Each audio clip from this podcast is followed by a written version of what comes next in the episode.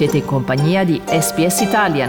Trovate altre storie su sps.com.au barra Italian o scaricate la SPS Radio app.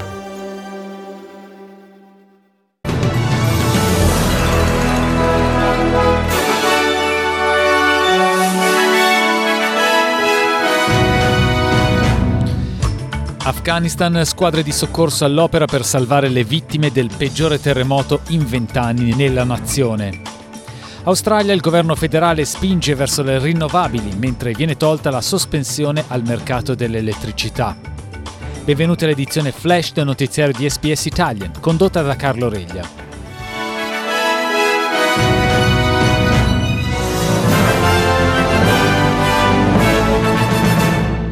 Sono oltre mille le vittime del terremoto in Afghanistan, ma è un numero destinato a crescere, mentre i soccorritori sono al lavoro per aiutare le vittime del disastro naturale.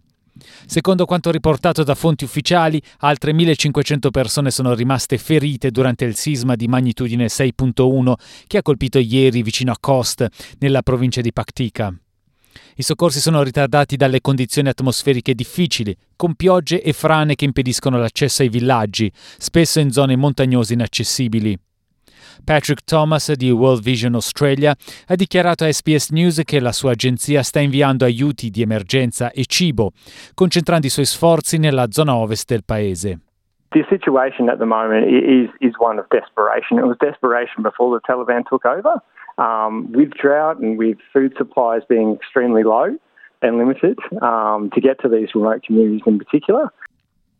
Spostiamoci in Australia dove questa mattina è stata allentata la sospensione del mercato nazionale energetico a seguito delle garanzie da parte del settore che le forniture per case e imprese sono sufficienti. Dopo un chiaro miglioramento delle condizioni, come lo ha definito, l'Australian Energy Market Operator ha iniziato il suo approccio a fasi per il ritorno del mercato alla normalità. Il sistema è stato messo in crisi la scorsa settimana, spingendo l'AEMO a prenderne il controllo per stabilizzare le forniture elettriche. Il ministro federale per il cambiamento climatico e l'energia, Chris Bowen, ha ribadito che questa azione è stata assolutamente necessaria. It's been a tough situation. It was a big call, but uh, we will do what we have to do as a government. They will do what they have to do as an operator to keep the lights on. Consumers come first, and that's exactly what we've done, working in difficult circumstances because, as you know, we haven't had enough generation come on in the last decade to replace the generation which inevitably had to leave. There hasn't been a plan for the transition to renewables. We don't have enough storage. We don't have enough transmission. We're going to get on and fix that. But in the short term, uh, our job is to keep the lights on, and that's what uh, we'll continue to be focused on. Un discorso controverso ai Logis ha provocato il ritardo al processo di un uomo accusato di aver violentato in Parlamento Brittany Higgins, che allora lavorava nello staff. Nel discorso tenuto dalla conduttrice televisiva Lisa Wilkinson si parlava del caso della Higgins, che avrebbe dovuto venire esaminato la prossima settimana in tribunale.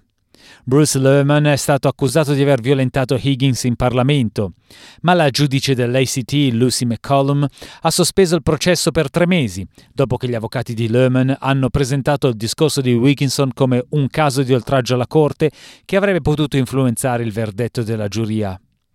Il processo è stato ora rinviato ad ottobre. Lerman ha respinto le accuse mossegli contro e si è professato innocente. Grazie per aver ascoltato l'edizione flash del notiziario di SPS Italian.